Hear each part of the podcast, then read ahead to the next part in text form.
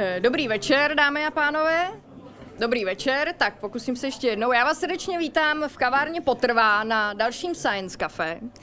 Eh, Jsem ráda, že jsme se tady sešli opravdu, myslím, jako v mimořádně hojném počtu i přes to divoké počasí, které venku panuje. Dneska se společně přeneseme do úplně jiného světa, eh, do světa amazonských indiánů. A předtím, než vám představím naše hosty, tak eh, mi dovolte pro ty z vás, kteří jsou zde poprvé, eh, jako tradičně zopakovat několik slov o tom, co nás tady čeká a jak vlastně vůbec Science Café probíhá.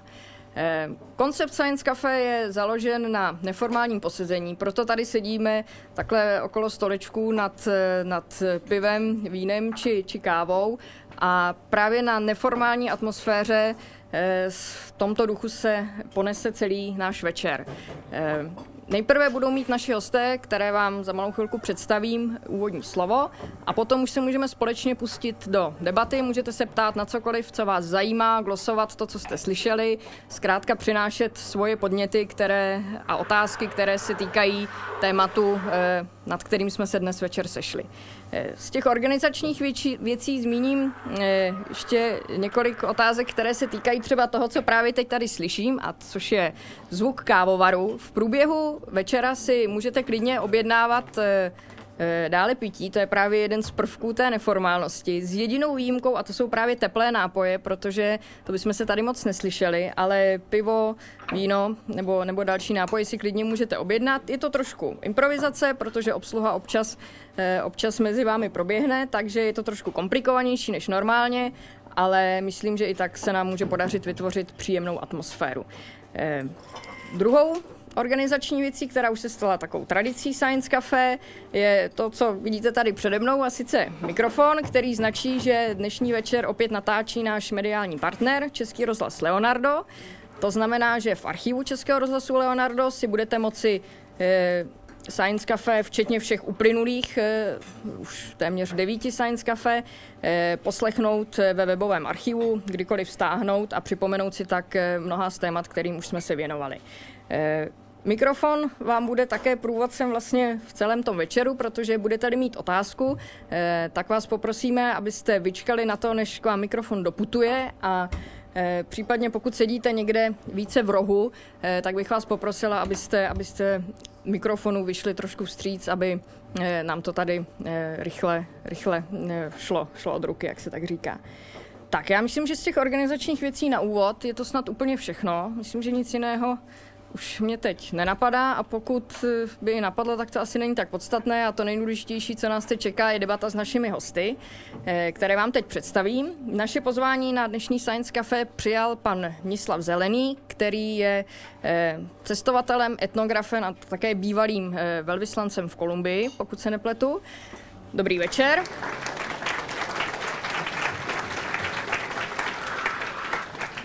Naším druhým hostem je pan Jaroslav Dušek, kterého známe eh, z, z divadla, z filmu a z televize, ale dneska je tady v jiné roli.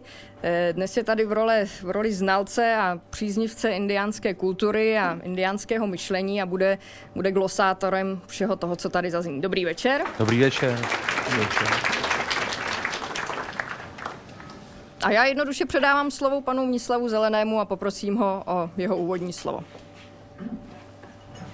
Eh, Příjemný podvečer. Já jsem eh, poněkud překvapen tou účastí, protože když člověk vidí, eh, jaký má náklad časopis Aha, Blesk a Šíp, tak jsem udivený, že jsou ještě lidé, kteří se zajímají o věci tohoto typu a tak mě to velice potěšilo.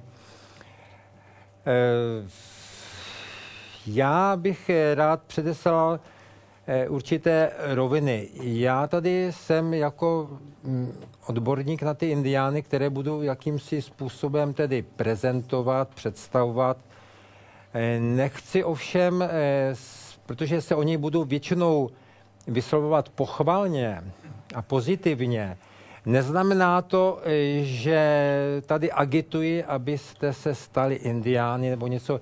Já nejsem v žádném případě militantní člověk. Eh, My jsme z jiné kultury, oni jsou z jiné a ty rozdíly jsou tak diametrální, že to prostě nejde. Já se eh, zabývám Indiany Amazonie téměř, nebo vlastně už 40 let a nepovažuji se za Indiána, když někteří o tom tedy hovoří, což je nesmysl. Přijal jsem tedy, byl jsem adoptován že do indiánské rodiny, mám jméno Atapana, ale samozřejmě odtud, jsem z Prahy. A e, nejde, nejde to převexlovat. To jsou tisíce let rozdílu mezi námi. Já mm, jenom rád o nich hovořím, protože e, se domnívám, že oni e, ve své kultuře, která je tedy pro nás velice jako nízká, je spousta nádherných věcí a spousta mm, zajímavé filozofie, která nám může něco říct a může nám, nechci ten náš svět trošičku zpříjemnit nebo zlepšit, ale svoji osobu trošičku zlepšit. E, poslyšte, my si myslíme, že naše civilizace, ta je obrovská, nejlepší, nejbohatší, nejchytřejší, nejsilnější a nejmocnější. A ať chceme nebo nechceme, tak kamkoliv jedeme, tak to máme v sobě. Máme to v sobě tak, jako každý američan, který je vychováván, že on je nejlepší od malička a tak se i všude chová, že je nejlepší. A na jednu stranu to má určité výhody a na druhou stranu to má nevýhody. Že? Ale my všichni se tak cítíme, že jsme nejlepší. A právě, mm, právě e, ta nadřazenost, která v nás je, když kamkoliv přijedeme, konkrétně třeba do té Amazonie, tak e, vznikají z toho problémy, pochopitelně. Protože jak vy se nepokoříte před nimi, nebo nepřijdete s pokorou, že oni také jsou lidé a také něco vytvořili, tak pak samozřejmě ta domluva je svízelná a celých těch 500 let to vlastně ukazuje. Eh, celých 500 let vlastně my tu Ameriku dobýváme a ta velká konkista, která začala 1492, vlastně nikdy neskončila. A Amazon je poslední místo světa, nebo velké místo světa, které se snažíme dobít. Prostě my ho chceme. Proč ho chceme? Protože ho potřebujeme, aby jsme se měli dobře, aby jsme si žili dobře a bohatě. Protože my takto hodnotíme náš svět a náš život. A to jsou rozdíly, protože Indián takto svět nehodnotí. A proto já velice často píšu o tom, že když třeba některé strany, ať už jsou to levicové nebo pravicové, jak si osočují druhou stranu, že jak si děláš špatnou politiku s Indiány, tak já říkám, ne, všichni dělají špatně. Protože každý chce mít výborný tropický dřevo na nábytek a na perkety. Každý chce mít tropické ovoce, každý chce mít vodu, každý chce mít vzduch, každý chce mít uran. Spoustu věcí, které tam je a nikdy se neptáme, odkud to je a za jakou cenu to je. A samozřejmě ten indián nikdy z toho nic nemá. Čili my, my jaksi se snažíme kořistit a při té příležitosti ničíme tu přírodu, protože jinak to nejde, se dostat k těm zdrojům a tím, noči, tím ničíme tu indiánskou kulturu. A to je věc, eh, která proti níž třeba moje nadace eh, Velká Amazonie, malinkatá, téměř rodina, pár kamarádů, něco se snaží dělat, ale samozřejmě s tím se nehne. To je trend, tak už to bude. Zničíme to, zlikvidujeme. Je to jenom snaha to trošičku zpomalit a zmírnit. Eh, my si myslíme, že naše demokracie to je nejlepší politický systém například. A snažíme se, nebo chceme tu demokracii vyvážet všude do celého světa, protože tak se má žít. A nechápeme, že například indiáni v Amazonii, když už použiju to slovo demokracii, ji mají absolutně nejčišší. Tam, když je volba indiánského náčelníka, tak tam nejsou žádné vedlejší zájmy, žádné silové tlaky, žádné netransparentní vztahy. Tam je to absolutně čistá demokracie a čistá svoboda. My vlastně nejsme svobodní. Pozor, já, já neagituju za nic, já mluvím obecně. My nemůžeme být svobodní, protože jsme tady svázaní vším možným. Počínaje berňákem, že jo, počínaje eh, politickým po, po, počínaje řidičákem, vším možným, to všechno nás svazuje. Ten Indian toho nesvazuje nic. A proč ho nic nesvazuje? Otázka. Protože nic nemá a nic nechce. Pozor, to se nám samozřejmě nelíbí, protože my pořád něco máme a pořád něco chceme. No tady to jinak nejde, protože bychom nepřežili. A to je v tom ten rozdíl. On má luk, šíp, nebo dva, tři šípy, že jo? tu hamaku houpací, možná tu mačetu, že jo? A, a s tím si vystačí celý život. A nemá, nemá vůbec, necítí tu chuť, že by mohl něco chtít. Tu začne mít kdy? Když my tam přijdeme a my mu něco ukážeme. Ukážeme mu peníze, ukážeme mu mobil, televizi eh, a už to začíná. A, už, a to je začátek konce prostě té kultury, že jo. A pak on začne chtít, protože je to přirozenost určitá, ale on předtím to nechtěl. On žil v té džungli a víte, jak dlouho tam žil? Žije tam, řekněme, plus minus 4 tisíce let. 4 tisíce let, to je délka, řekněme, čínské kultury, která zase šla nějak jinak, dosáhla obrovských nějakých výsledků, že ano, a pak zase padla. Pak přišly další kultury, Řecko, Řím, že jo, sovětský svaz, všechno možný. A šlo to nahoru a dolů. My teď jdeme taky nahoru a přijde doba, můžeme spekulovat, jestli už jsme v začátku jakési dekadence, že jo, spoustu věcí na to ukazuje a pak to někdy padne. Tito indiáni totiž nikdy nepadnou, protože nikdy nešli nahoru. Ty nikdy nešli nahoru. Ty čtyři tisíce let žijí stále stejně. Tam neexistuje pokrok. Neexistuje. A já, když slyším slovo pokrok, nebo v rámci pokroku jim pomáhat, to je, to je hrozný slovo. To je v jejich kontextu, to je začátek tragédie. Jejich. Oni čtyři tisíce let žijí stejně klidně, bez stresů, bez problémů, bez třeba e, generačních problémů. Oni nemají generační problémy jako u nás. Ty děti už je něco jiného a už my nerozumíme. No proč? Protože tam žijou pořád stejně. Ty děti chtějí totiž, co chtěli jejich dědové a jejich rodiče. Je to pořád stejný. To není nikde na světě. Je to, je to nádherná, je to krása, ale v tu ránu, jak já tam vstoupím, tak už začínám ničit. Čili eh, to je člověk, který je velice křehký. Jsou to děti, my často jim říkáme, to jsou děti přírody. A ty děti přírody znamená, že oni obrovsky souzněli s tou přírodou za těch čtyři tisíce let. Logicky tu přírodu pořádně poznali, protože pořád jsou v ní. No tak je, dá to rozum cvičený v opice, že pochopili tu přírodu daleko více než my, protože my jsme opustili to. A vlastně první takový světonázor, který začíná od úsvitu lidských dějin, šamanismus, ten vlastně trvá, řekněme, těch 40 tisíc let. Není to žádné náboženství, je to světonázor, který obsahuje spoustu jiných věcí. A teď si jenom uvažte. Ten šamanismus se vyvíjel, poznával tu přírodu, poznával eh, ty zákonitosti do hloubky, a měl na to obrovský, obrovský časový úsek. Pak přišel další světonázor, náboženský, řekněme před těmi třemi, čtyřmi tisíce lety, tak to je čtyři tisíce let, 40 tisíc šamanismus, 40 tisíc. A pak přišel poslední, ten vědecký, před těmi 400 lety. Tak to máte 40 tisíc, 4 tisíce, 400.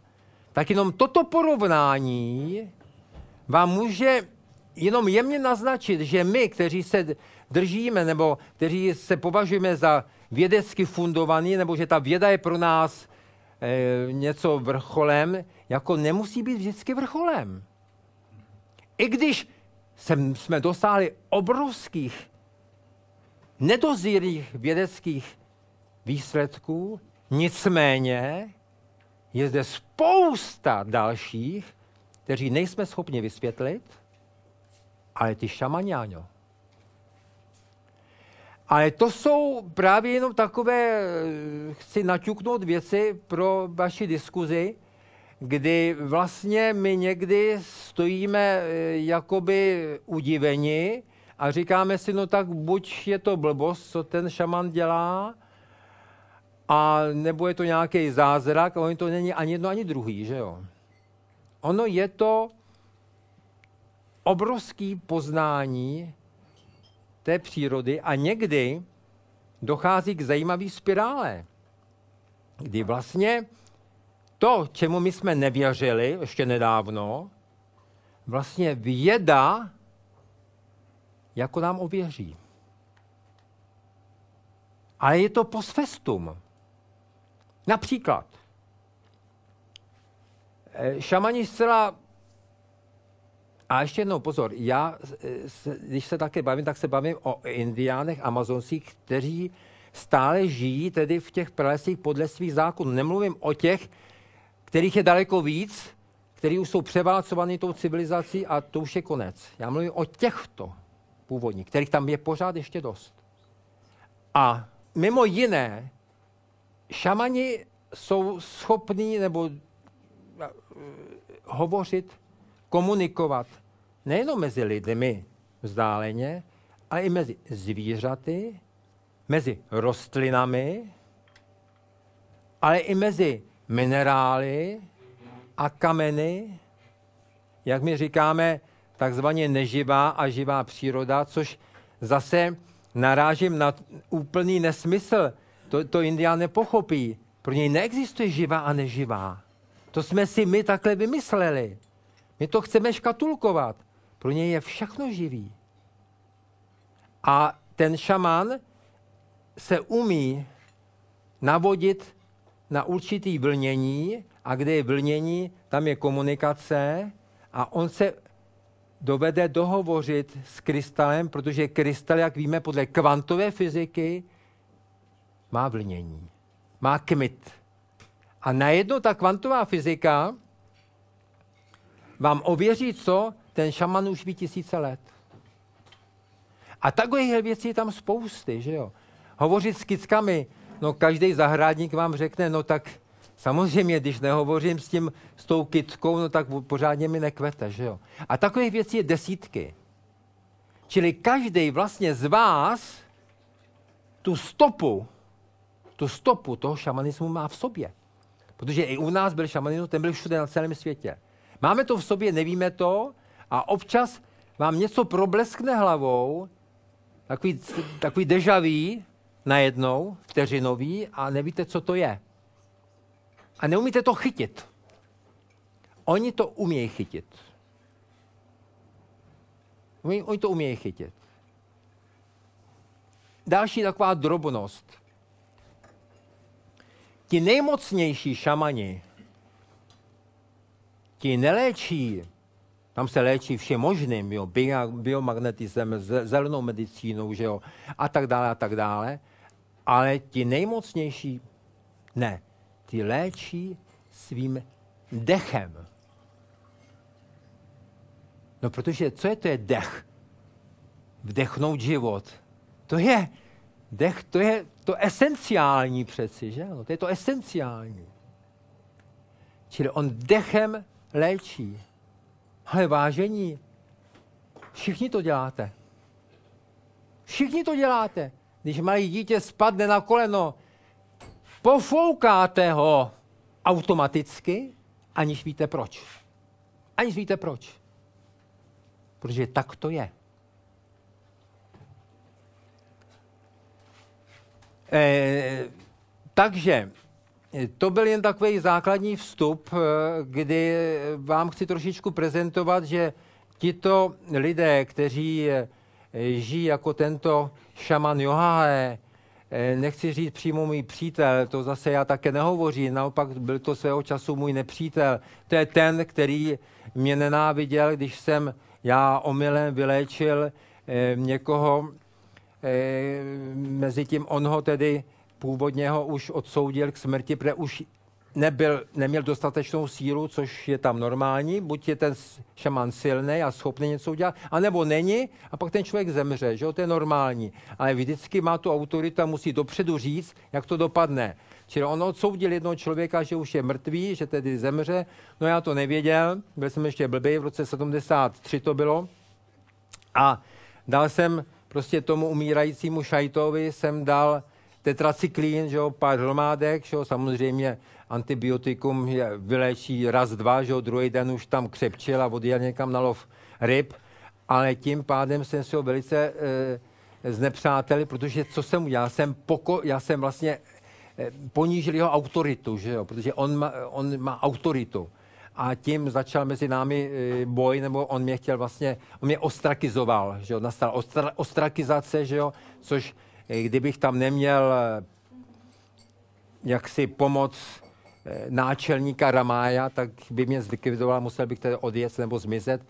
Načež jako u všech indiánů, eh, vlastně když se něco stane, časem ty věci vyprchají, ale musíte to ustát, že jo? což je tedy termín z naší politiky, že jo? ale funguje i tam. Takže pak jsem se s přáteli s jeho, tedy, s jeho synem Byňachamou a ten mi namluvil mýty, které před několika lety vyšly v Argu, jsem mám taky přines na ukázku pár knížek mých.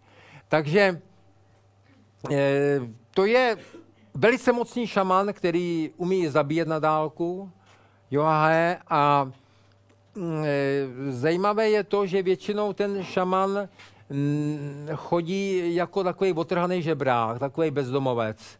E, uvidíme i na jiných. E, ostatní jsou třeba vyšňoření, vyšňoření na nějaký rituál, nějaký obřad, ale ten šaman je jakoby nad věcí.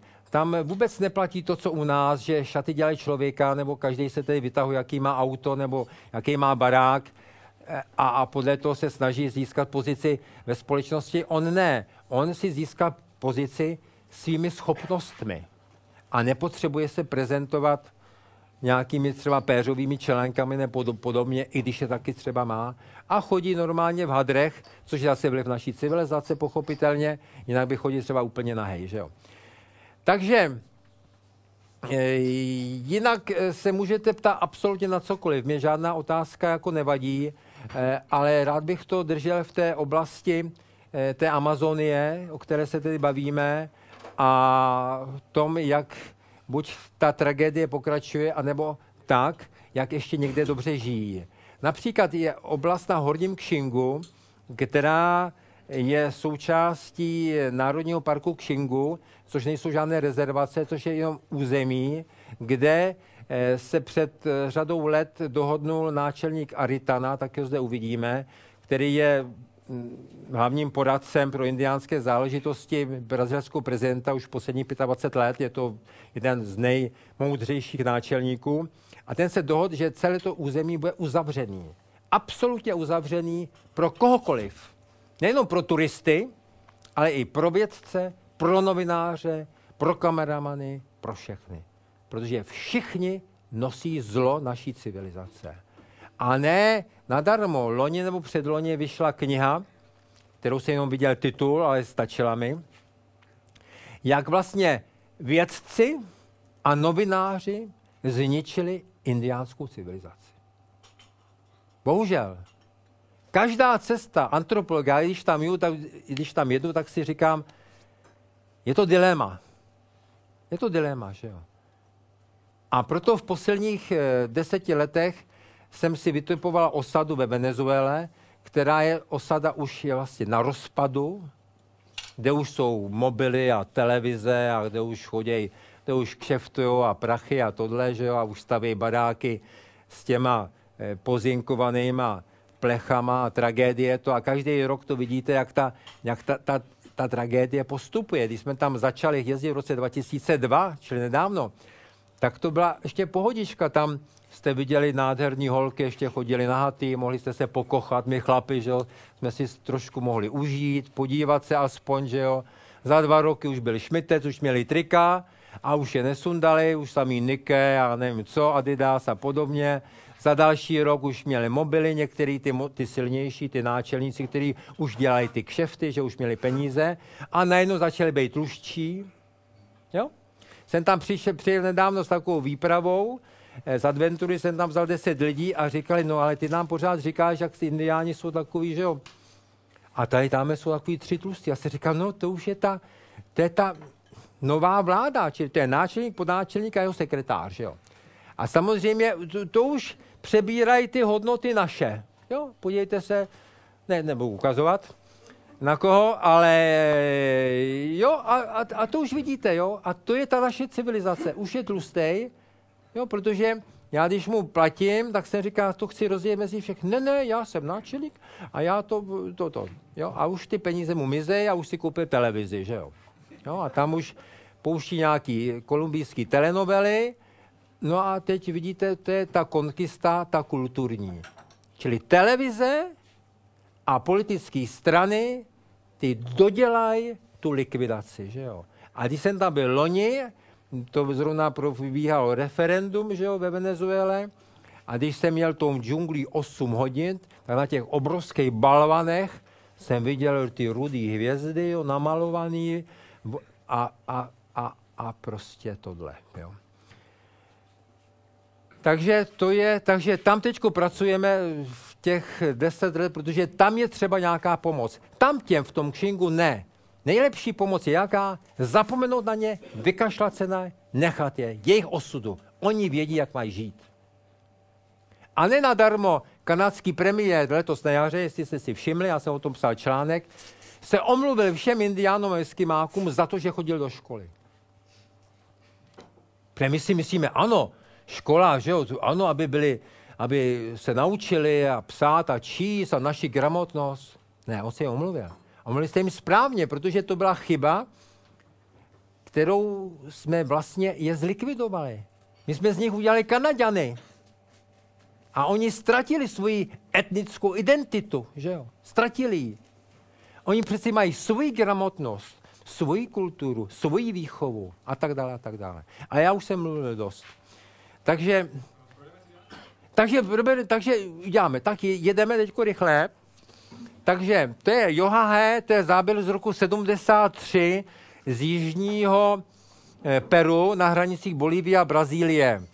Velice mocný. A to je, to je Ramajo, to je náčelník, který mi tedy pomohl eh, při, té, při tom eh, při té tenzi. To je jeho syn, i když se taky říká, Bůh ví, jak to je, že jo, to tam, tyhle ty věci tam jsou jako u nás takový, a mi to ještě dal, to manželství a ten sex a to rodina, to je tam takový, bych řekl, ještě bohatší než u nás, jo.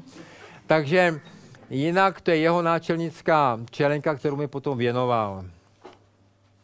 No tohle to je nádherná ženská, že jo, i podle našich, co tomu říkáte chlapi? Jo, i podle našich takových těch věmových, no tak si představte, eh, měla takového chlapa, manžela velikánského, jmenoval se Kvakve Bebe, a, a prostě tak, a, a jak to většinou bývá, takový nějaký frajírek ji chtěl ukrást. Tam se dělají únosy ženské často, že a připravoval únos a to byl takový nemehlo, takový prostě a, ale to víte, jak většinou takový ty lumpové mají vliv na ty ženský, že jo, znáte to, že jo? Tak ona jako, že jo, a tak se připravoval únos, jenže za chvíli se to všichni dozvěděli, že jo? Tak se to prolátlo a, a, a, a pak bylo taková veliká asamblea, takový parlament celou noc.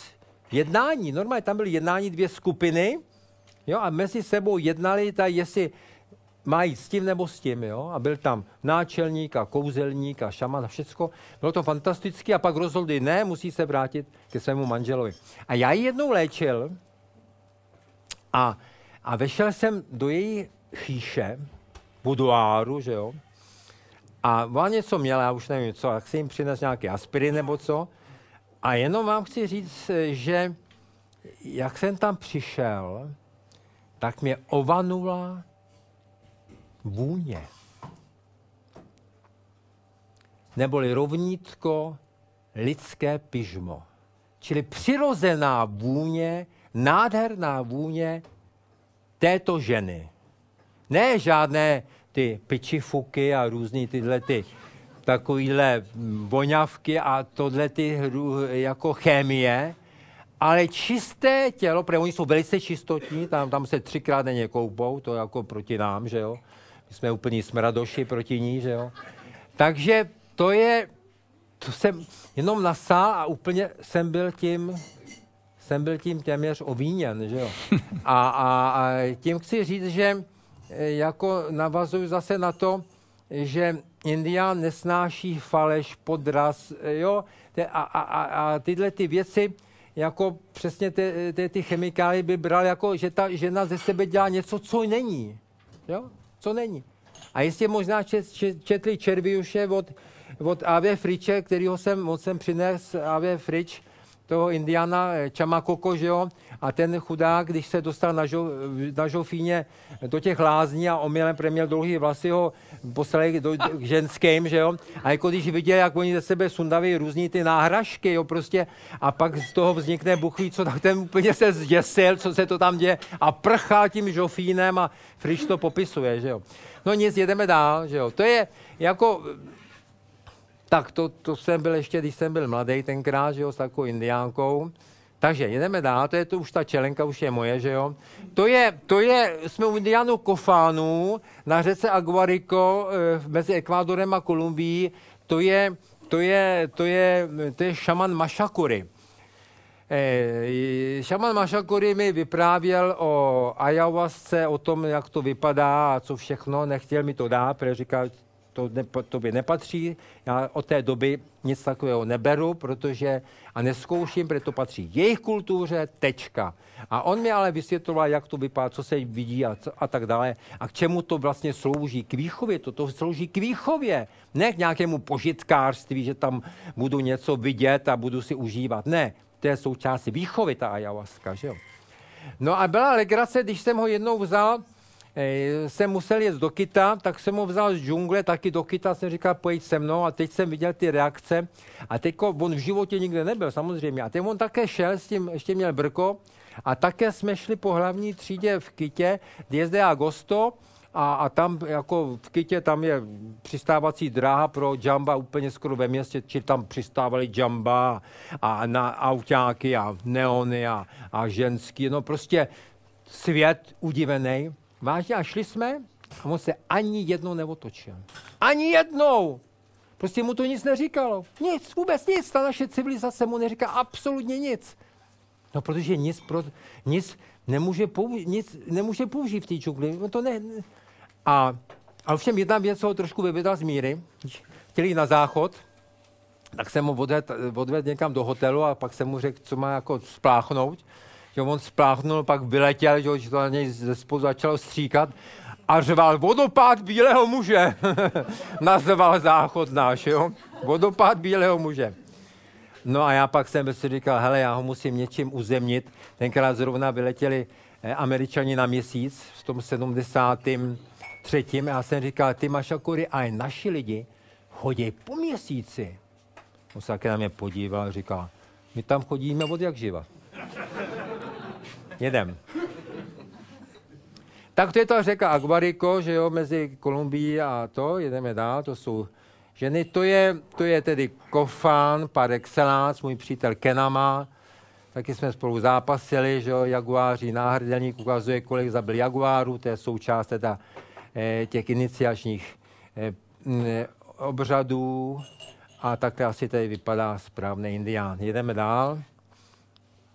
To mi půjčil ty jeho artefakty na sebe a sám se oblékl, jak chodí normálně, běžně. Samozřejmě ty, ty věci nenosí běžně. Běžně chodí obyčejně, že jo. Jedeme.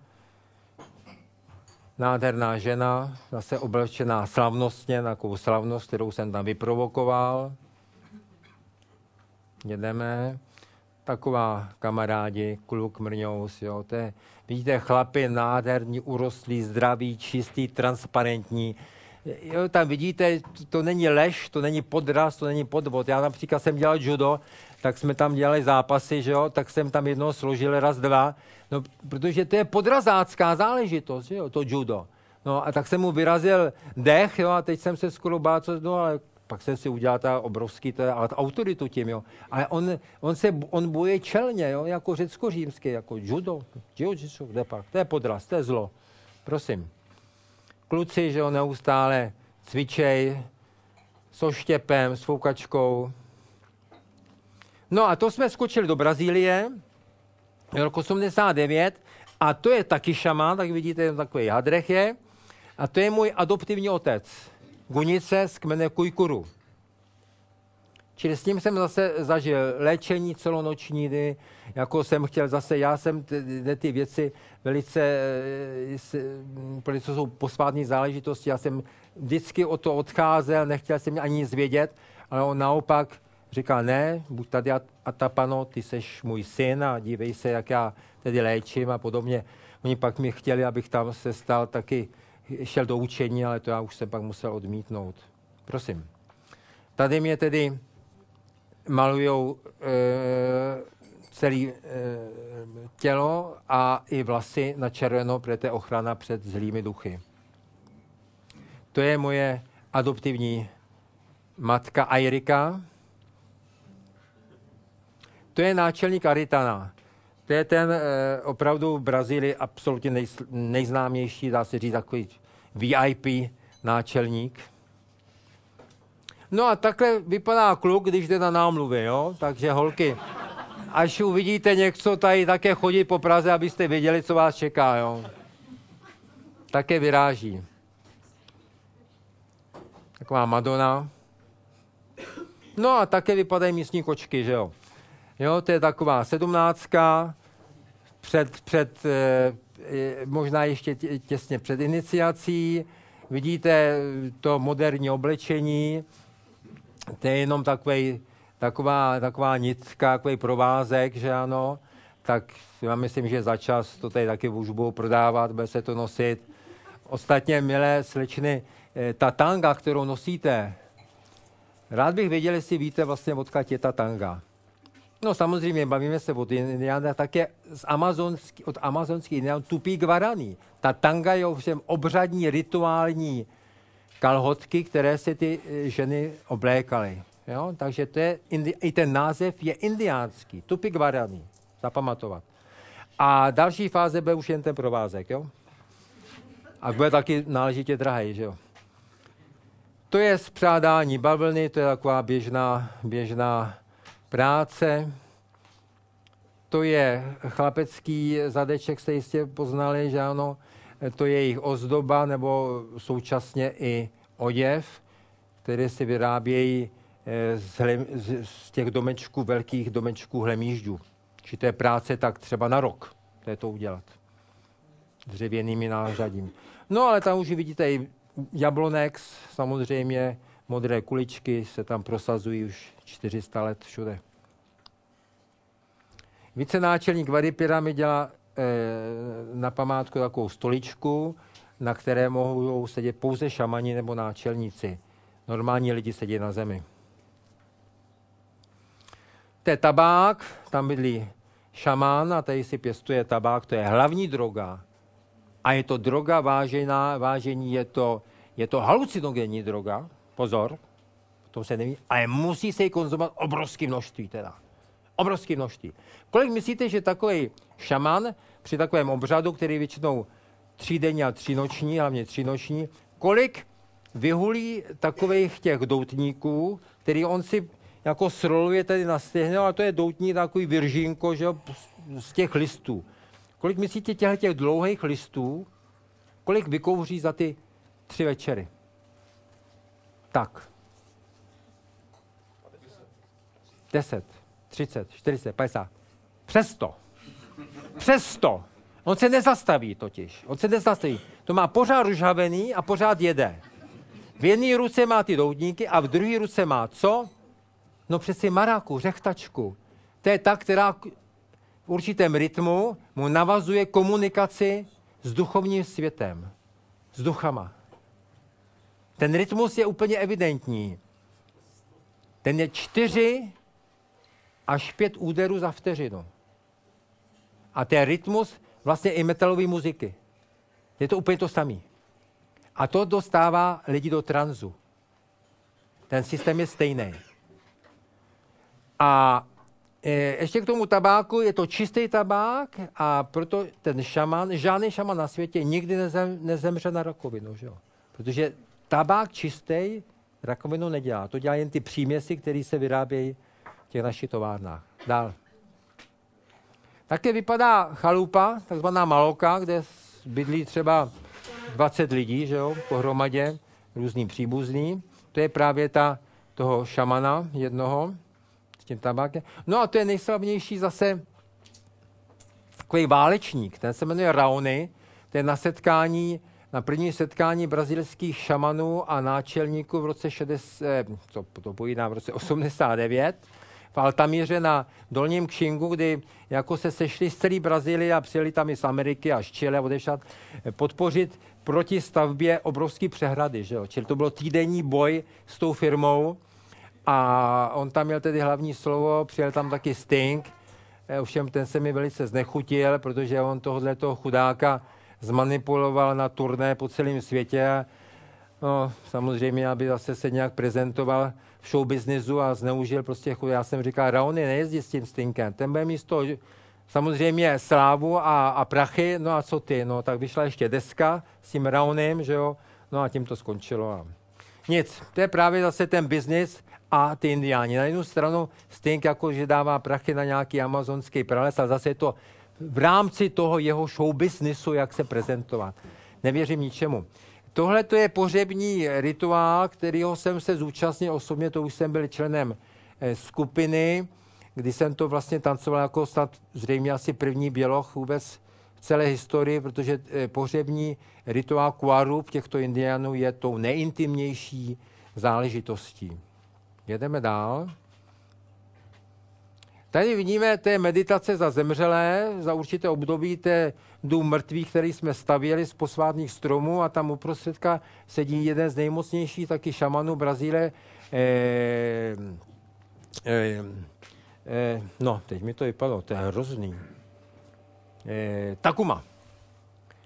A ten Takuma, ten si mě tam, eh, ten věděl, že už tam přijedu už několik let údajně a chtěl se mnou tedy hovořit a pak po delší asi půl, půl, půl denní diskuzi mě pozval eh, do, k, k němu do učení, což jsem musel odmítnout, protože tenkrát ještě mi eh, výjezdní doložka končila nějak a musel jsem už se vracet domů v tom roce 89, což on samozřejmě nepochopil, ale i tak bych to odmítnul, protože protože to, ne, to, to, to, je, to je strašně náročný a to nejde. A sám ten Raony, ten mocnej, ten mocnej e, váličník, ten neprošel tím učením.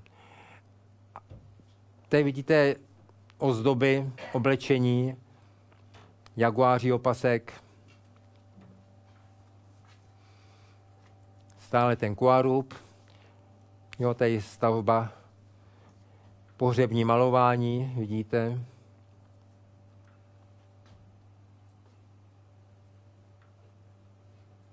Tady se pije takový mírný úporný nápoj.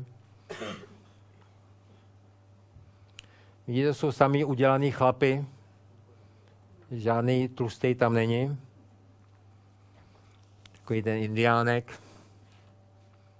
Nic, a tohle to končíme zřejmě, to je e, ta naše současná vědecká, no vědecká prostě báze, kterou nám indiáni ve Venezuele postavili u těch indiánů Věkvana na, na řece Ničaré a tam, když jako občas vyrazíme, nebo když se jednou tedy peníze, tak tam jedeme a odtud děláme hvězdicové cesty, děláme výzkumy a tak dále a tak dále. Takže já už bych skončil.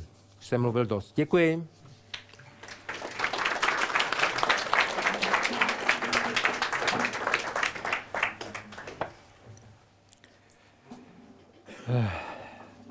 Já jenom bych asi uvedl na pravou míru. Tady bylo řečeno, že jsem znalec indiánské kultury. To tak není. Já jsem jenom příznivec a obdivovatel. Za nějakého znalce se nepovažuju. Mnislav tady řekl spoustu témat a myslím si, že už to skoro na debatu stačí. Mně k tomu jenom proběhlo hlavou tři takové věci. Vzpomněl jsem si teďka na film o Bhutánu, který jsem viděl na ekofilmu na festivalu, ze kterého jsem se vrátil předevčírem. Mm, a v Bhutánu to je, to je poslední země světa, která zavedla televizní vysílání. Oni neměli televizní vysílání, zavedli ho a pro vaši informaci, velmi brzy po zavedení televizního vysílání se začaly prát děti ve škole, což do té doby v Bhutánu neznali. V Bhutánu asi víte, velmi zvláštní království, velmi zvláštní král, rozdává lidem solární články a jako kritérium, jako by měřítko místo hrubého národního produktu, on zavedl národní štěstí. Takže on zkoumá, jestli jsou lidé šťastní, jestli žijí šťastně, chodí mezi lidi, debatuje s nimi, co chtějí. A také třeba, co se týče té, té jakoby rezervace, kam nesmí žádný běloch v té Brazílii, toho území, kde žijí jenom indiáni, Butánci požádali svého krále o to, aby znepřístupnil ty nejvyšší vrcholky hor, ty sedmitisícovky, které tam jsou, a prostě tam nikdo nesmí. Člověk smí vystoupit do 6 tisíc metrů. A nad 6 tisíc metrů už jsou duchové, bohové. Prostě Butánci si nepřejí, aby tam někdo lezl. Kdokoliv. Horolezec, turista, badatel, nemá tam co dělat. Tam jsou, tam jsou duchové. Tak jsem tak vzpomínal na ten film o tom Butánu v souvislosti s tím, co jsi tady povídal. Tak tyhle ty dvě poznámky. Do debaty, zda televizní vysílání ovlivňuje nebo generuje nějaké násilí nebo nelad nebo e, napětí mezi lidma. Tak Butánu jednoznačně potvrzeno. Eh, druhý, co mě napadlo, je Jeremy Nerby a jeho kniha Kosmický had. Pokud jste neměli možnost přečíst si Kosmického hada od Jeremy Nerbyho, to je švýcarský antropolog, který devět let, devět let pracoval na knize, ve které porovnává vize amazonských šamanů právě, které mají pod vlivem posvátných nápojů a porovnává je s vědeckým popisem DNA. A nachází tam hluboké schody, souznění a také zjišťuje to překvapení, že ti amazonští šamani to věděli dřív. Že ta věda se k tomu jakoby doklopítala.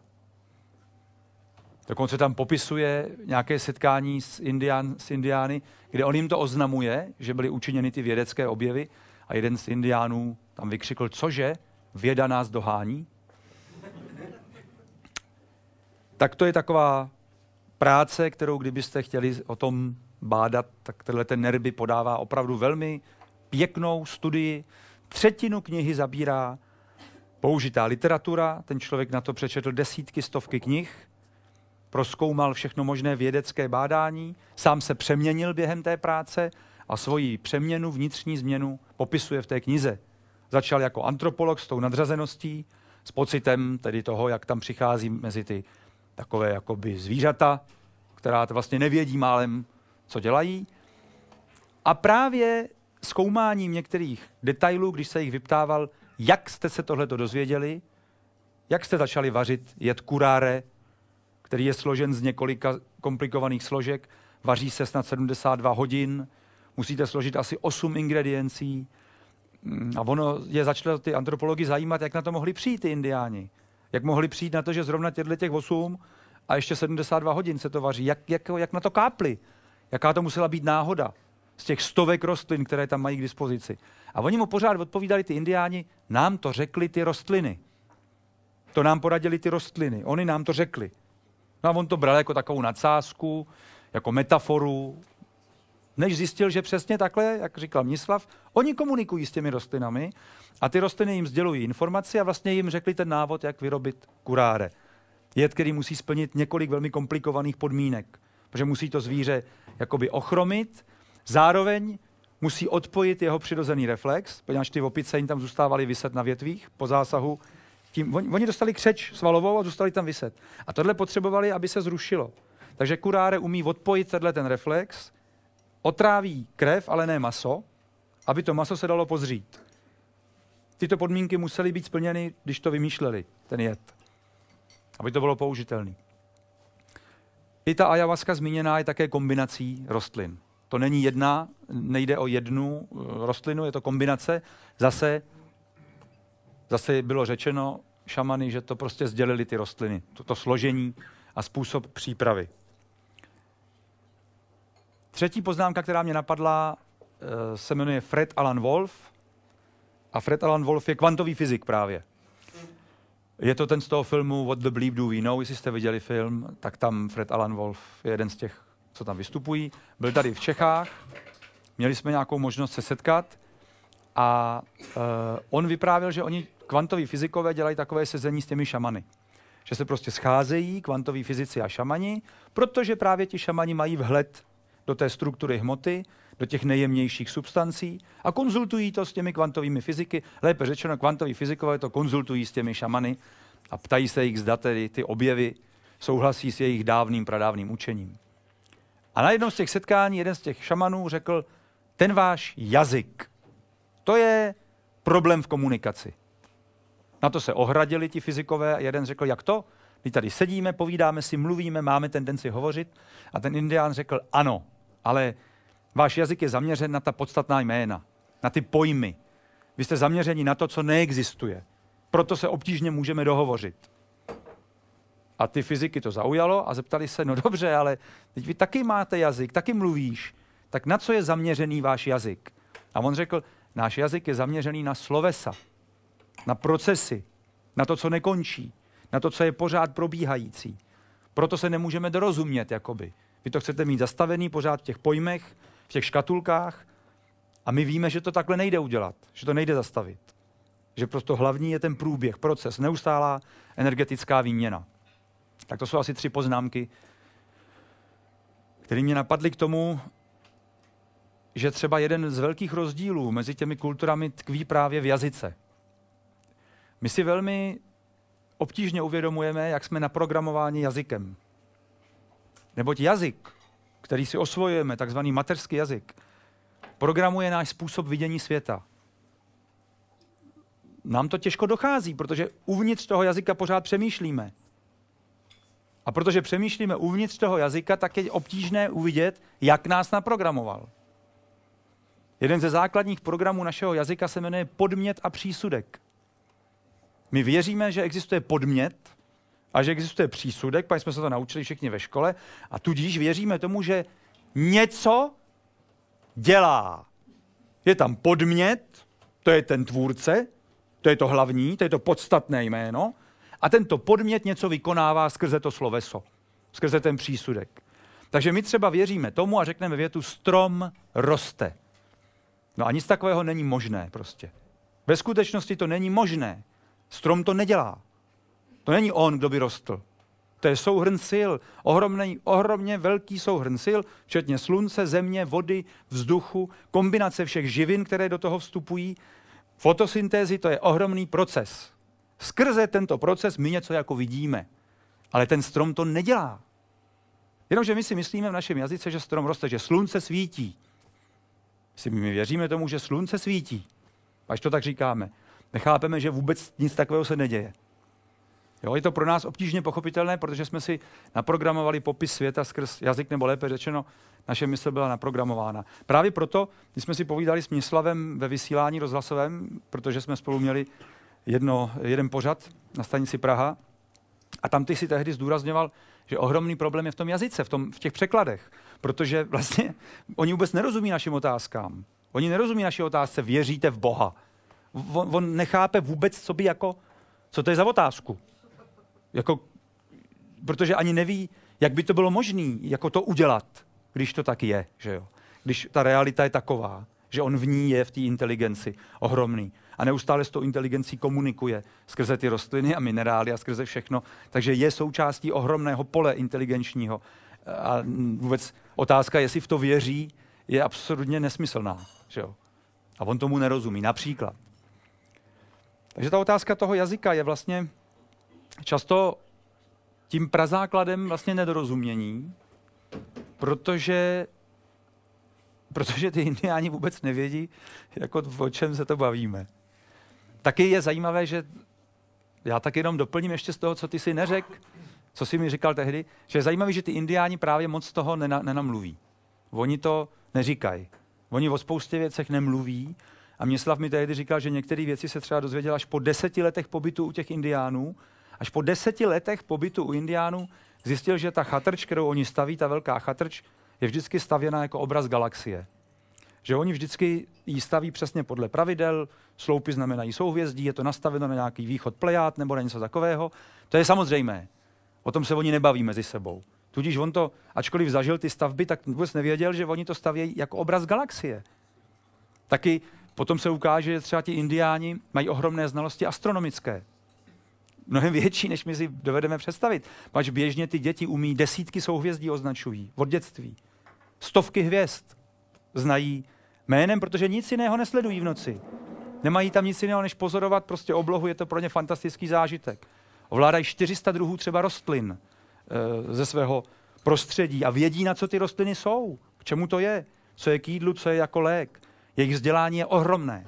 V podstatě my se nemůžeme vůbec měřit s jejich vzděláním, jakmile se oskyt, vyskytneme v jejich prostředí. Tak jsme úplně ztraceni, že jo? A oni mají ohromný, ohromný fundament pořád se považují za jaksi součást galaxie. Galaxie je pro ně domov. Jsou, jsou jako funkcí toho pralesa. Oni se nepovažují za žádný pány tvorstva. Nemají tuto touhu. Jsou funkcí země, že jo? Jedna ze zvláštností těch indiánů taky je, že jakoby přijali i ten osud, příchod toho bílého člověka. Jednak to většinou znali ze svých proroctví, oni věděli, že že jako někdo přijde, jednak mají mýty o tom ze šílevším dvojčeti, o těch dvojčatech, kde jedno je šílený a to je běloch pro ně, jako šílenec prostě, který přichází jako šílenec. Pozorují něco, co je pro ně zajímavé i. To šílenství. Jako. Často si běloši původně získali velké renomé u indiánů, protože indián všechno, co má u sebe, si vyrobí sám. On si to vyrobí a tak to má.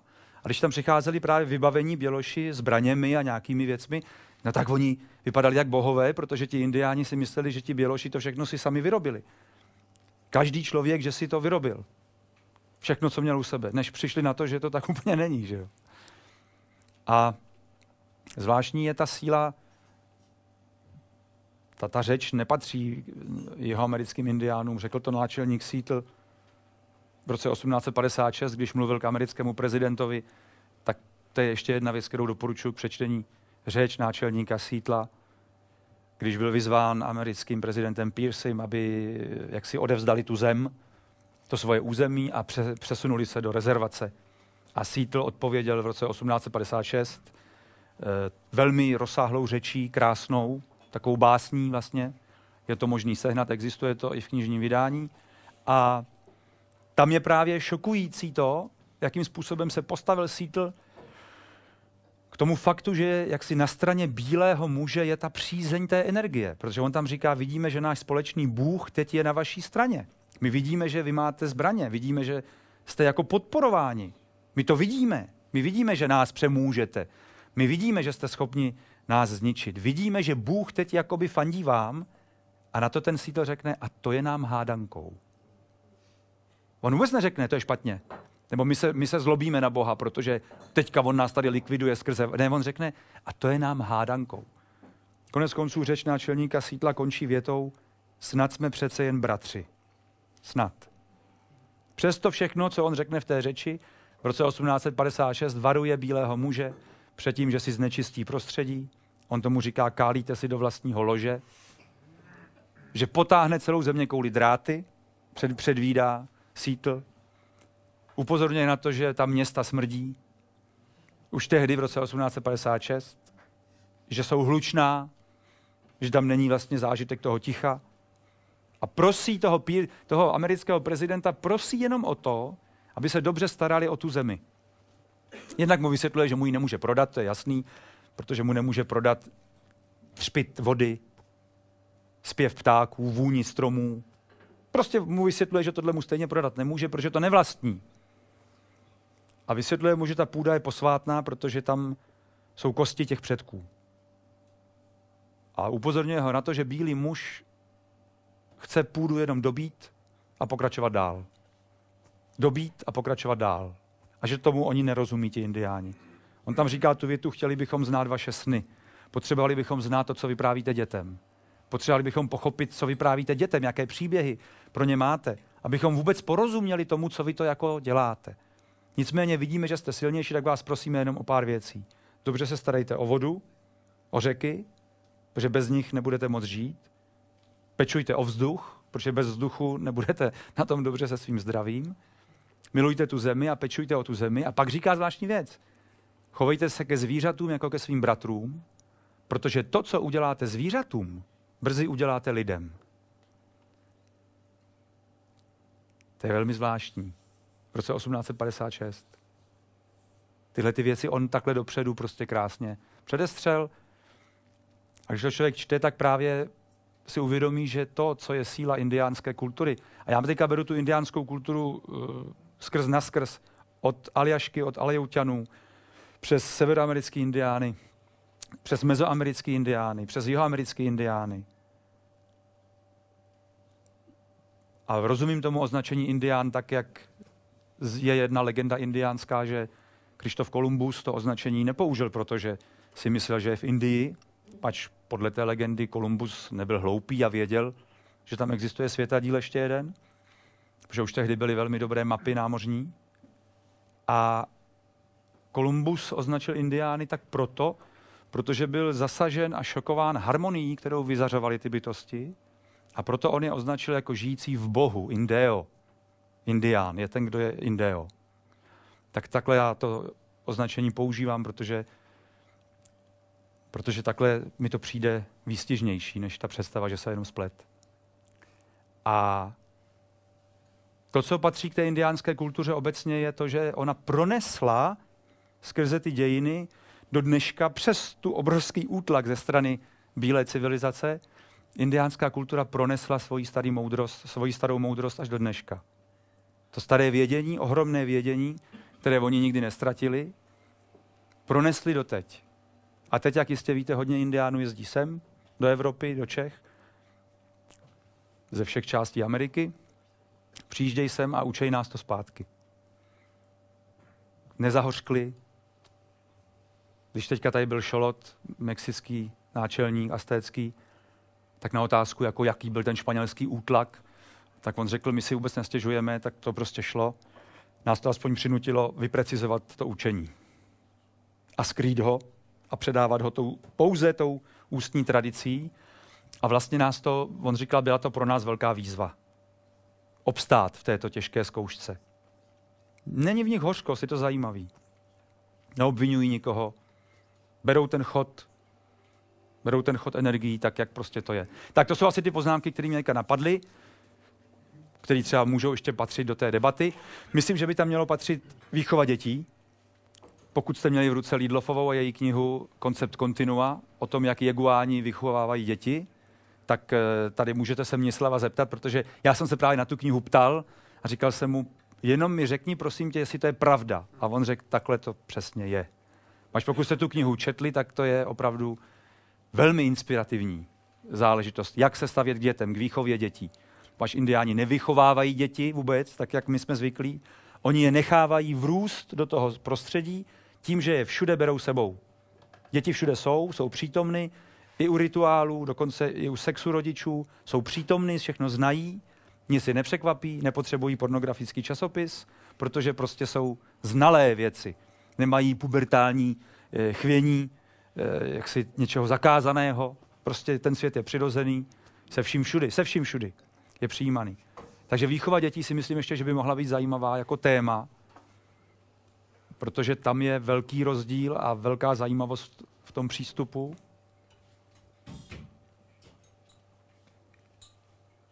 No a to je asi tak jako všecko, co mě napadlo z těch poznámek.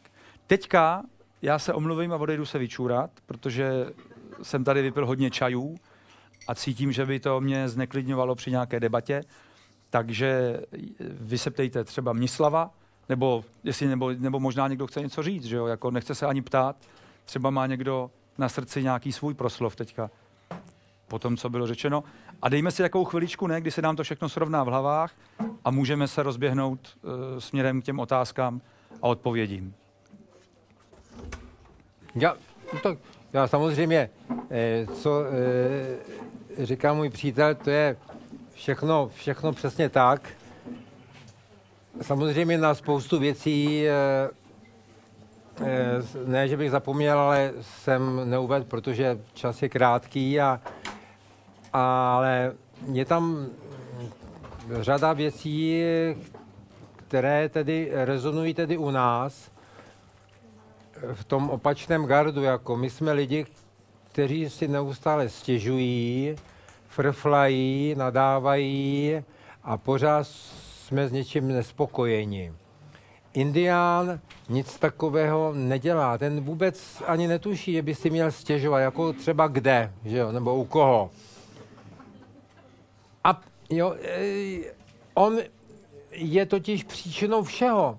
On to, co nemá, to nemá.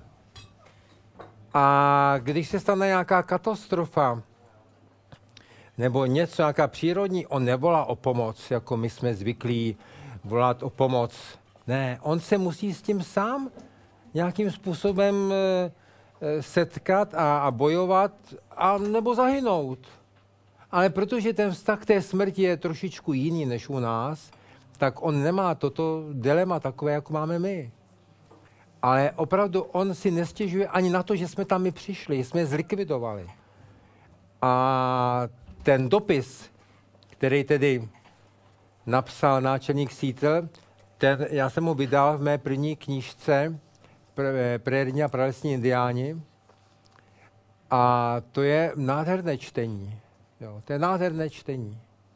To je ten dopis, jak si, ono to, pak to vyšlo jako dopis, že jo, já jsem ho teda vydal asi před těma 15 lety. A to velice doporučuji všem si najít a přečíst, protože tam, jak si ten náš hřebínek té naší té civilizace nebo toho, co si myslíme, že jsme, by opravdu byl trošičku eh, ostřižen. Opravdu on taky nehledá žádné jistoty. My pořád chceme nějaké jistoty.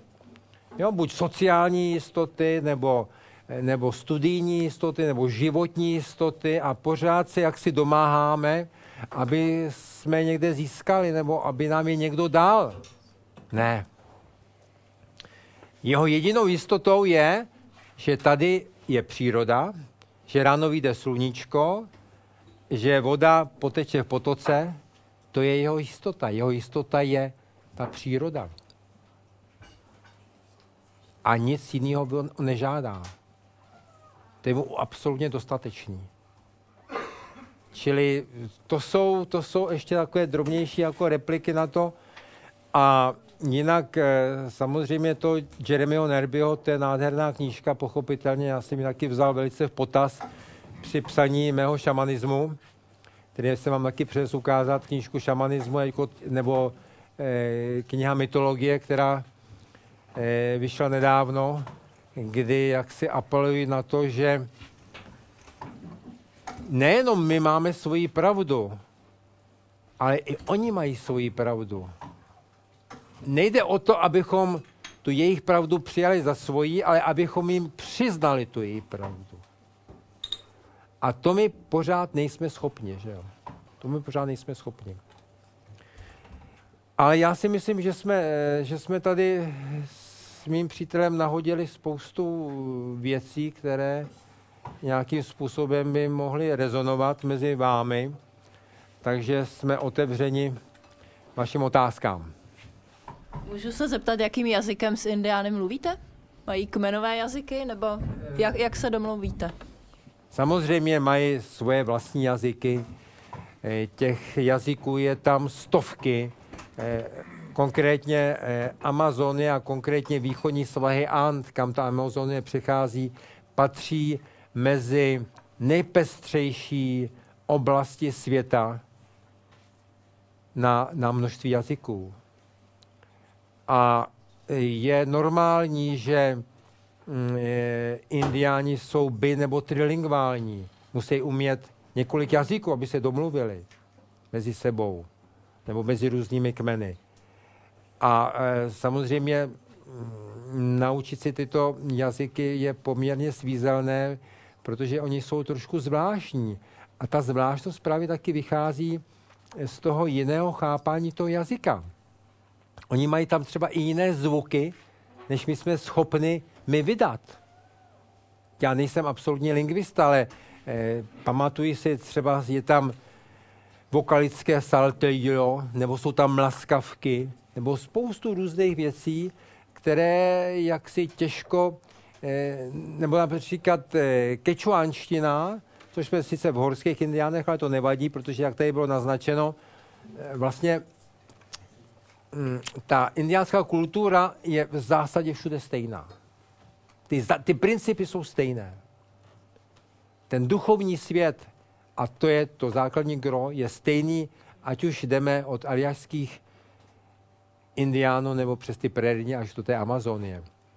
Takže e, naučit si ty jazyky je komplikované. A v sice Keču u- asi chtěl říct nějaký příklad. Kečua, e, e, ke, jo, kečua. Tam je například je několik k. Tam je, kus, tam, tam je e, za, takové, za takové standardní se považuje kuskyňská kečuanština, ale protože ona e, se velice rozprostřela vlastně od Kolumbie až po Chile, všude se mluvilo keču, nebo mluví kečuánsky, tam jsou různé dialekty té kečuánštiny, toho jazyka, který je velice komplikovaný jazyk, já jsem se učil asi tři roky a pak jsem všechno zapomněl samozřejmě, jak nekomunikujete, ale tam máte několik k. A jenom schopnost vyslovit to k různě, hrdelně, nosově, já nevím jak, no a to, abyste měli eh, herecké schopnosti, eh, čili není to jednoduché. A já vždycky, když jsem někam přijel, tak jsem se samozřejmě vždycky snažil tedy učit tu řeč, nebo učit aspoň určité termíny. Protože vždycky je to jako příjemné a vždycky je to příjemné i pro ty indiány, když vidí, že ten běloch jako eh, se, se skloní tu hlavu a snaží se naučit tu jejich řeč a když se vám podaří něco říct nebo komunikovat a nejkrásnější je třeba, když za 8 měsíců, když jsem žil právě tam s těmi indiány Esecha, kde byl ten, tam je zlý eh, eh, Johahe, tak po devíti měsících jsem už trošku rozuměl. A to je nádherný, rozumě, o co jde. To je nádherný, když sedíte a oni mezi sebou tady žvatlají a najednou cítíte, že víte, po čem jde řeč. To je nádherný. A teď si představte, o čem myslíte, že se tak baví. Tak. No, o čem se ty chlapy asi baví? To už jsem narazil. No o ženských. O čem jiným, jo? A tam jako ten život je velice, právě ten sexuální a rodinný život je velice, velice bohatý a velice pestrej oproti našemu, který je takový dost zkostnatělej, a- nebo těmi tradicemi, a protože tam ty tradice jsou zcela jiné, tak tam je to jako velice, velice tedy pestré.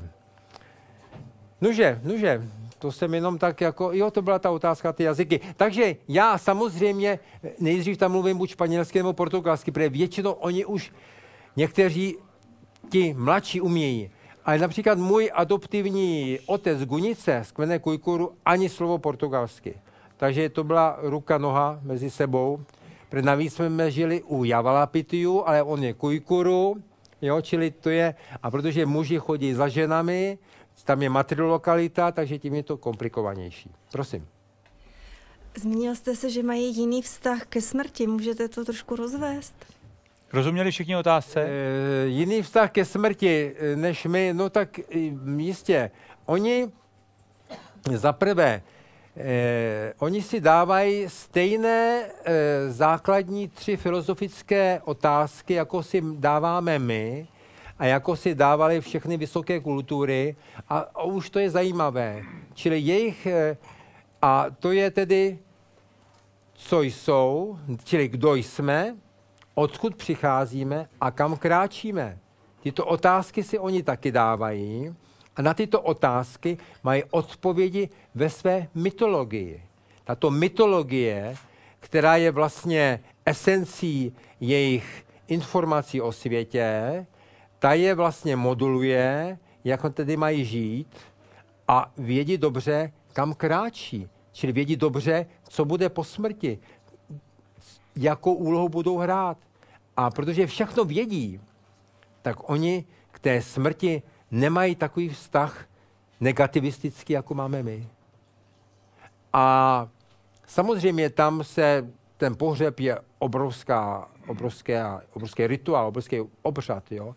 Ale není vůbec nějak moc smutný. Není nějak moc smutný. Jako oni vědí, e, zaprvé ty pohřby, pozor, tam jako ten pohřeb, ten se děje třeba několik měsíců, až oni zemřou. To není jako hned. Oni, když zemře, tak ho uloží do země, uloží tam dalšího, dalšího, tam do té, jak jsme tam viděli, do té do do díry nebo do tý, před tím domem mužů, eh, do země a třeba až z, za rok šaman rozhodne, teď uděláme obřad. Protože dokud není obřad, tak vlastně ta duše je pořád mezi námi. Čili oni neustále rozlišují mezi tělem a duší. Oni pohřbili tělo, ale ta duše je tady s námi. A pohřeb je vlastně od toho, aby ten šaman a všichni naznačili té duši, je čas jít konečně tam do toho zásvětí, nebo někam jinam. Jo? Čili my spojujeme pohřeb vlastně do jednoho aktu, kdy je konec ze vším. Oni ne. A v tom je vidět zase, že oni odlišují tu část materiální a tu část duchovní a ta duchovní je významnější.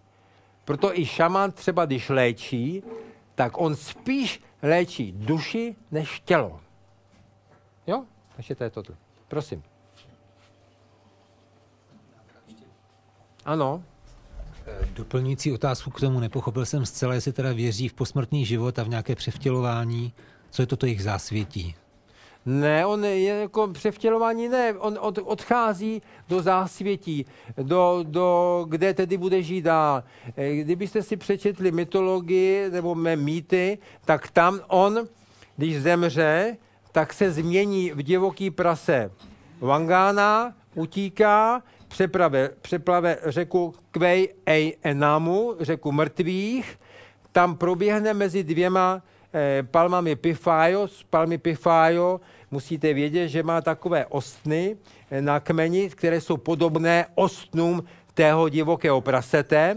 Tam tu kůži vlastně slékne, je zase člověkem a tam žije dál. A tam je ta osada, kde prostě si žijou pořád dál a šaman je od toho, šaman je prostředníkem mezi životem a smrtí, mezi živo, e, světem mrtvých a světem živých. Takže když jako ti živí chtějí dát nějaký vzkaz, tak to dají šamanovi, já to také vulgarizuji, že jo, šaman šupky šupky, že jo, přeběhne e, řeku mrtvých, dá si za sebe tu kůži a tam s nimi komunikuje, že jo.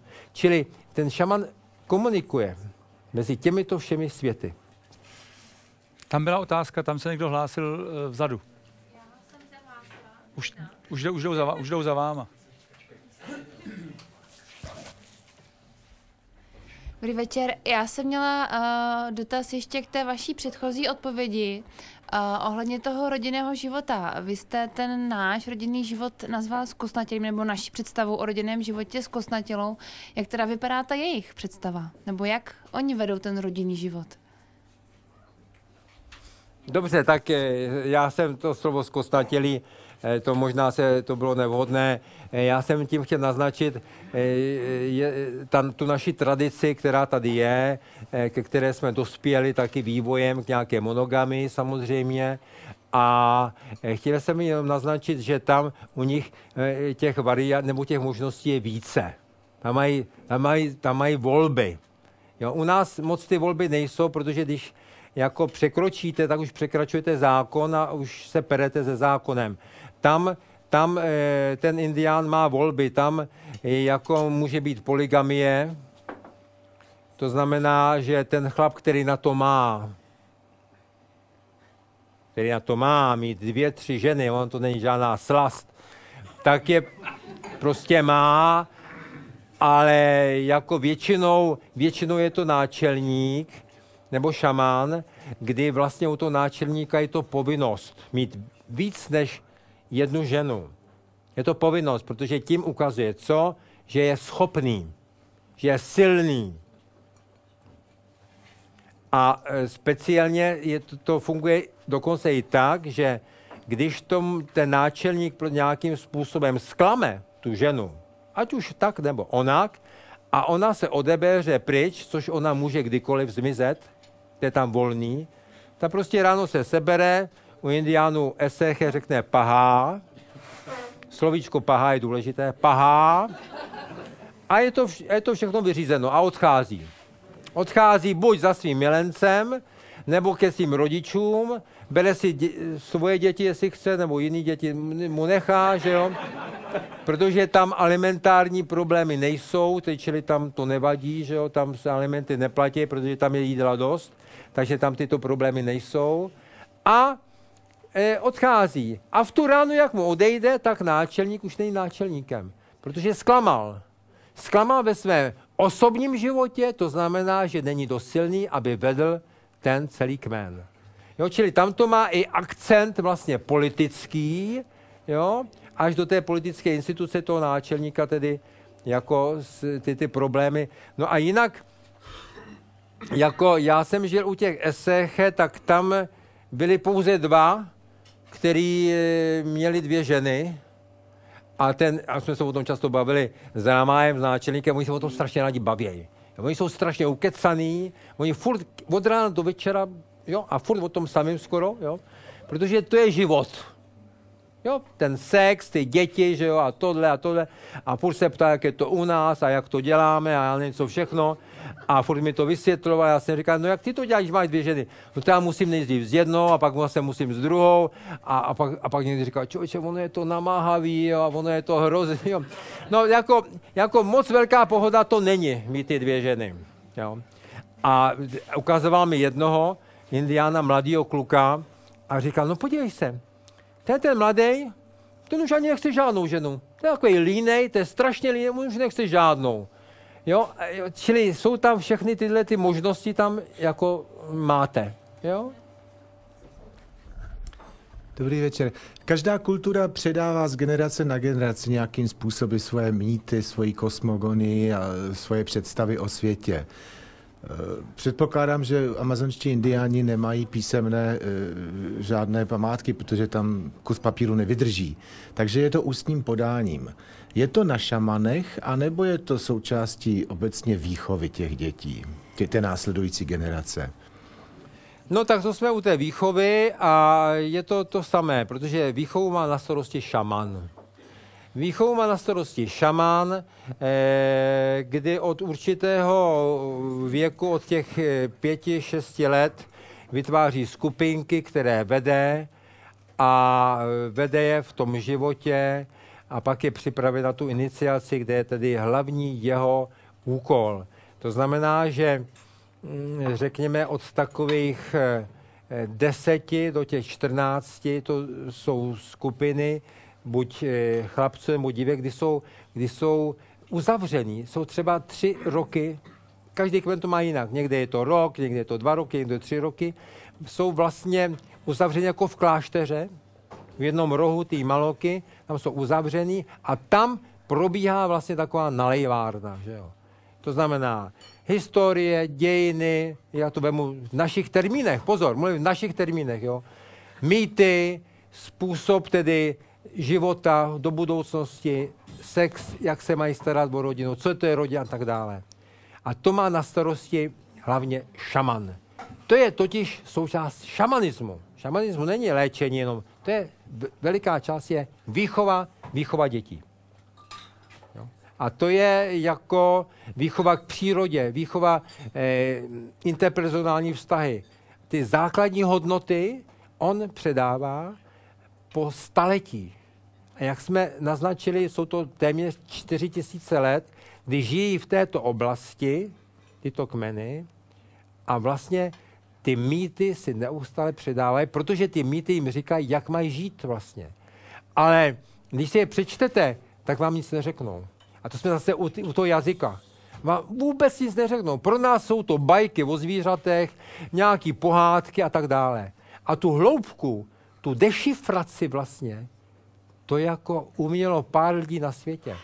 Já bych tady jmenoval velice rád eh, pana profesora Claude Levi Strose, který se nedávno dožil 100 let a to byl famózní tedy eh, kulturní antropolog, který žil mnoho let v Amazonii, hlavně z Njambikvary a s jinými a ten, tomu se podařilo vlastně dešifrovat eh, ty mýty. A to je, potom on to vydal v těch nádherných čtyřech knihách Mythologikas a to je, to je, to, to, to já, když to čtu, tak jsem unešený.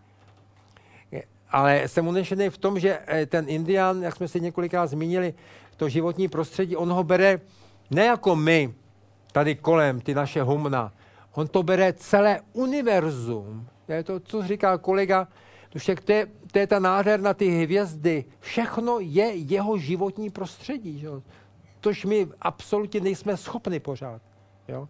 A z toho důvodu jsou i ty znalosti. No, řekněte mi, kdo z vás, nebo kdo z vás kolik zná hvězd jménem. No, a řada z nás má vysokoškolské vzdělání a jako když dáme 3, 4, 5, 10 dohromady, jak je to moc.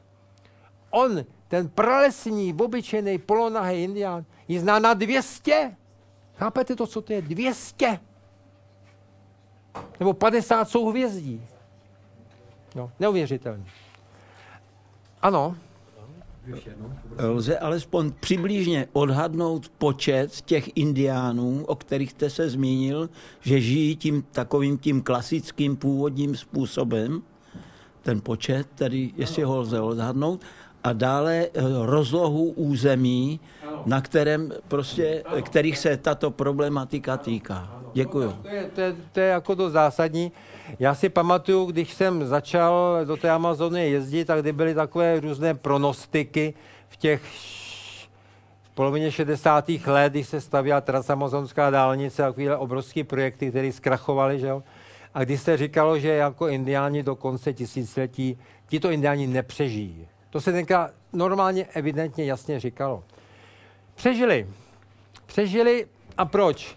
Protože ta Amazonie je obrovsky silná příroda a obrovsky jaksi komplikovaná tam proniknout. Jo. Ty firmy se tam snaží, kásej to, ničej to, ale ta Amazonie je, je, je obrovsky silná. Helejte, projekt, a Brazílie, že to není malá země, to je, to je velmoc, vymyslela projekt spojení jaksi Atlantiku s Pacifikem přes Peru, obrovskou transamazonskou dálnici z Nordeště, to je z toho nejvýchodnějšího cípu Brazílie, pod Amazonkou až k Peru.